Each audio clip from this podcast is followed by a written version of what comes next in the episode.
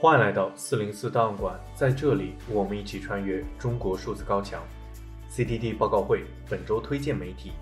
China Books Review，这是一份在线出版物，将提供与中国图书相关的信息、见解和智慧的评论。该书评网站由中国连线和亚洲协会美中关系研究中心共同发起。该网站将免费提供由知名作家撰写的书评、作者访谈、编辑节选。以及更多类似纽约书评的一般性文章，并且将重点关注有关中国和来自中国的书籍，以及更为广阔的汉语世界。本期报告会，我们关注：一、外交事务上关于中国经济停滞的争论；二、自由之家，中国网络自由度连续九年全球垫底；三、功劳小报，青年失业潮的劳工调查。在中国目前这个金融环境下。金融政策下，这些企业连续暴雷，它反映出来的是中国的金融市场是缺乏有效监管的。中国虽然成立了那么多的监管机构，这一连串的这个措施怎么都会失败呢？都会失灵呢？所以这个的问题就不是单单一个民营企业的问题。我们刚才听到的是关于中国经济的分析。八月份，美国知名智库彼得森国际经济研究所所长波森曾在《外交事务》杂志发表了一篇文章《中国经济奇迹的终结》，指出习近平本人的政治转向和失败的清零政策，导致了中国经济长期低增长甚至衰退。对此，波森认为这对美国是一个机遇，美国应该重新回到门户开放的政策上来，对于中国的人才和资本张开双臂。然而，一些学者对于他的观点存在着不同的看法。外交事务杂志刊载了两篇反驳波森的文章，以及波森本人的回复。两篇文章分别来自美国外交关系委员会国际政治经济学研究员刘宗元以及北京大学光华管理学院金融学教授迈克尔·佩蒂斯。他们一致认为，波森确实指出了中国经济现在存在的问题，但是没有找对问题的根源。他们认为，中国经济的问题不在于习近平本人，而是在于长期以来的结构性问题。刘宗元在批评文章《替罪羔羊》一文中，认为习近平只是没有处理好中国经济的问题，但是根本的困境在于中国经济的结构性问题。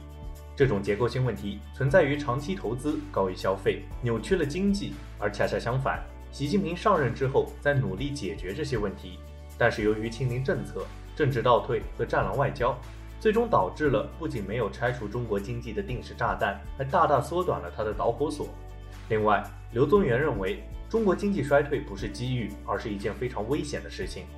他认为，中国经济的衰退可能会拖累全球经济增长，并且有可能引发战争。因此，西方不应该采取波森所说的开放门户的政策，而是应该继续遏制中国。和刘宗元一样。佩蒂斯认为，中国经济失衡，长期以来投资占比过高。而进一步，他认为中国经济的崛起在于政府投资，但是为了维护高经济增长，这些投资变得越来越没用，而最终导致了房地产泡沫和债务陷阱。他还补充道，尽管政府的干预增加了企业的成本，但它并不是中国的最大问题。最大的问题在于高投资的模式无法持续。然而，由于中国的政治体制没有办法自我纠错，并且经济的成功还会强化这一模式，成功的增长模式会发展出自己的一套制度，以及该制度的既得利益者会形成强大的支持者群体，这使得该模式在政治上难以转变。波森回复了两位作者的批评，他认为两人提到的问题是共同发生的，中国经济确实存在着结构性问题，但是习近平的政策转向同样重要。作为支持减少政府干预的新古典主义者，波森不同意两人的结构主义分析方法，认为这歪曲了该国过去惊人增长的根源，也未能解释今天正在发生的变化。他认为两人的逻辑是：投资带动中国经济增长，但是导致了消费过低。由于中国的独裁体制使得这一模式无法改变，而最终导致了今天中国经济的问题。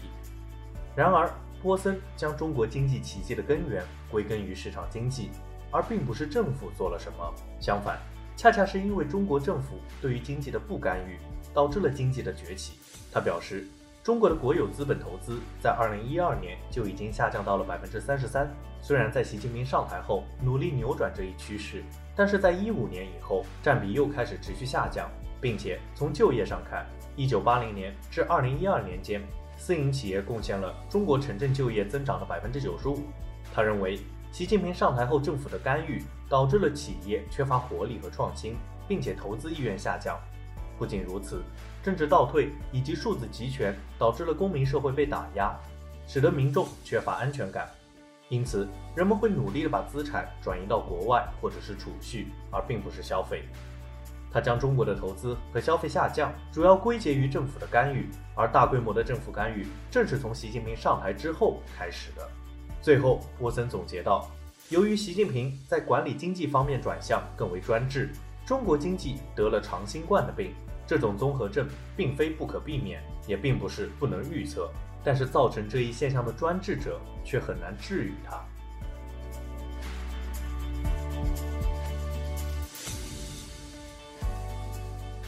我们接着关注非营利组织自由之家公布了二零二三年度的世界网络自由报告。报告调查了七十个国家，涵盖全世界近九成的网络使用者，其中中国再次排名倒数第一。报告称，在中国，打压包括互联网自由在内的言论自由非常常见。并且其中还提到了中国人权活动家、网络博主许志永博士被当局以煽动颠覆国家政权罪判处十四年有期徒刑。然而，报告也称赞了二零二二年中国民间发起的白纸运动是几十年来罕见的公开挑战中国权威的大规模抗议。报告还表示，自开始发布的十三年来，全球的网络自由度在逐渐下跌，世界各地对于言论自由的攻击也变得越来越普遍。在受调查的七十个国家中，有五十五个国家的人们因为在网络上表达自己的意见而面临法律制裁；而在四十一个国家，人们因为在网上的评论而遭到人身攻击或者是杀害。此外，本期报告重点关注了人工智能对于网络自由的破坏。报告称，生成式人工智能可能会加剧在线虚假信息活动，以及加强政府的在线审查制度。在七十个国家中，四十七个国家的政府部署了评论员来操纵网上的舆论，使其对自己有利，而这一数字是十年前的两倍。在人工智能技术发展后，这一能力将大幅提升，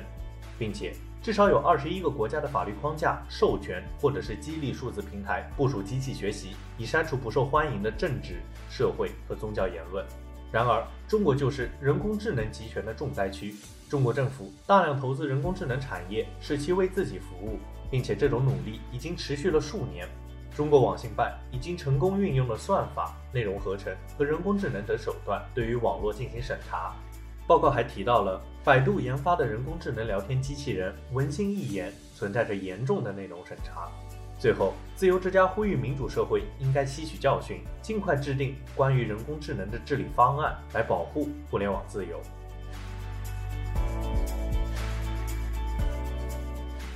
我们最后关注《功劳小报》在本周发布了两份对于大学生毕业就业的调查报告，表示年轻人曾经寄希望于通过升学来获得体面的工作、体面的生活，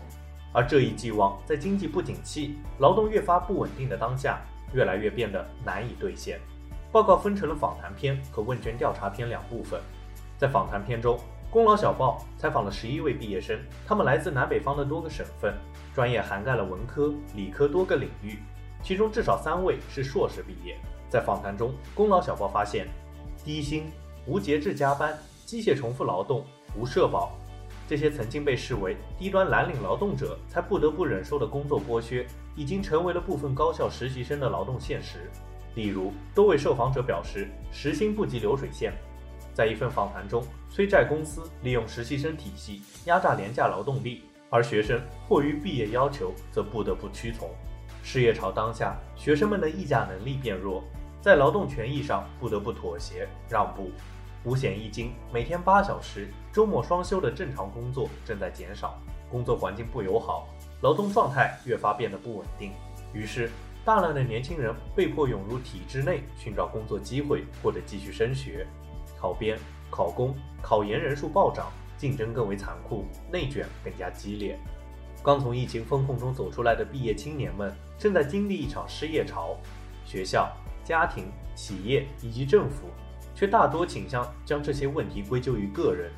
在访谈中，多位受访者表达了迷茫、苦恼、无意义感，以及对于未来的悲观。愈发明显的劳动困境也催生着新的反抗意识。许多受访者表达了对于当下工作体制的愤怒，有人选择用脚投票，消极退出劳动力市场；也有人虽然投入工作，但是选择降低消费，放弃结婚生子，不加入内卷竞争。另外，值得关注的是，上一代劳动者积攒的家庭财富。即年轻人的父母们，也让新一批的劳动者在面临残酷的处境时，有少许的资本可以暂时退出劳动力市场，这也是目前青年失业率高背后的原因之一。而在另一篇报告问卷分析篇中，功劳小报通过发放问卷，收集到了二百二十份近三年内毕业生的有效回复。近两年，二零二二年到二零二三年毕业学生的填答者为一百三十三人，其中有一百三十六位男性。六十二位女性和二十二位不愿意透露性别的受访者，功劳小报从期待、劳动条件、压力来源、所获得的支持等方面分析了毕业生的劳动处境，以及整理毕业生自身对于就业问题的看法。主要发现摘要如下：一、问卷中的失业比例，问卷中失业者的比例是百分之十八，与之前统计局发布的调查失业率数据和学者的计算结果相近。二、受访者的期待。期待去外企工作的人数最多，达百分之三十二点七；期待在民营企业上班的毕业生最少，只有十二位，仅占百分之五。该比例分布反映出了受访者对于民企劳动条件的不满。地区部分，大型城市是毕业生们的首选，而回到小城市或者农村地区就业，并不被大部分毕业生偏好。对于劳动条件，大部分毕业生并不希望在职场进入高强度竞争。一份普通的八小时，甚至更轻松的八小时以下工作，为大部分人所期待。三、升学选择，本科毕业生有较高比例选择升学考研，占百分之三十三，数字为各学历最高。而另一方面，研究生学历的毕业生仍在找工作的比例也为各学历最高，达百分之二十二。这表示学历提升对于进入就业市场的帮助有限。四、职业教育低收入。高职毕业生遇到的薪资问题最为严重，已经工作的受访者实际平均月薪四千一百三十六元，比平均预期月薪低了百分之十七点二八，连研究生学历者八千五百九十一元的一半都不到。职业教育毕业生在就业市场中仍处于底层。五、民企加班严重，平均每日工作九小时及以上者大多是民企劳动者，所有平均每日工作十小时以上的受访者都在民企。此外，高工时和高工资之间的关系并不被支持，行业、城市对于工资的影响可能比工时更大。六、工作满意度，在外企工作的满意者比例最高，民企受访者过半数都表达了不同程度对于当前工作的不满意，达到了百分之五十四点七六。国企受访者的分布呈现分化，既有最高比例的百分之十四点二九的人认为工作非常不符合期待。但同时也有同等比例的非常符合期待。近两年，毕业生千军万马报考的公务员或事业单位工作，身处其中的人也有相当比例的不满意者，达到了百分之四十一点一七。这表明，对于不少青年劳动者来说，体制内工作也并非是理想的劳动环境。七，找工作时间拉长。近三年，新毕业生的找工作时间都要高于上一年度。二零二三年届毕业生目前找到工作的人，平均也花费了七十九点四天，比上一年度的毕业生增加了将近十天。找工作所需的时间拉长，也会提高求职的成本。八、求职困难。目前失业状态的毕业生中，大部分人并非是消极不找工作，其中超过半数的人都在至少四个月前开始投递简历，但仍无所获。九、竞争压力大。大部分毕业生在找工作的过程中，受到了来自就业市场竞争的外部压力和家庭经济的内部压力的双重压力，在其中，就业市场的竞争压力更为严重，是绝大部分受访者的压力来源。百分之九十四的受访者都认为求职中的竞争压力偏大，其中百分之三十六的人感受到了非常大的竞争压力。十，外界协助不足，大部分毕业生依然只能依靠个人在就业市场竞争。认为学校提供有效协助的受访者占到百分之十四点六，而各协助来源中，当地政府的协助缺位最为严重。认为当地政府提供了有效的协助，仅为百分之五点九。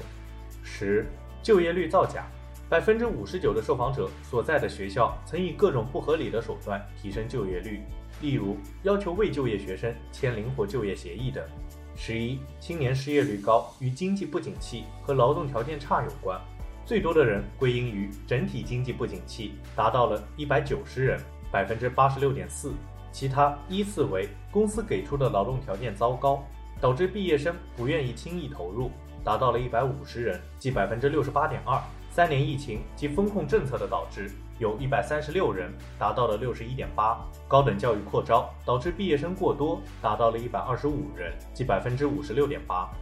十二，政府部门应该为青年失业负主要责任。百分之八十一的受访者认为，政府部门应该为青年失业率升高负主要责任。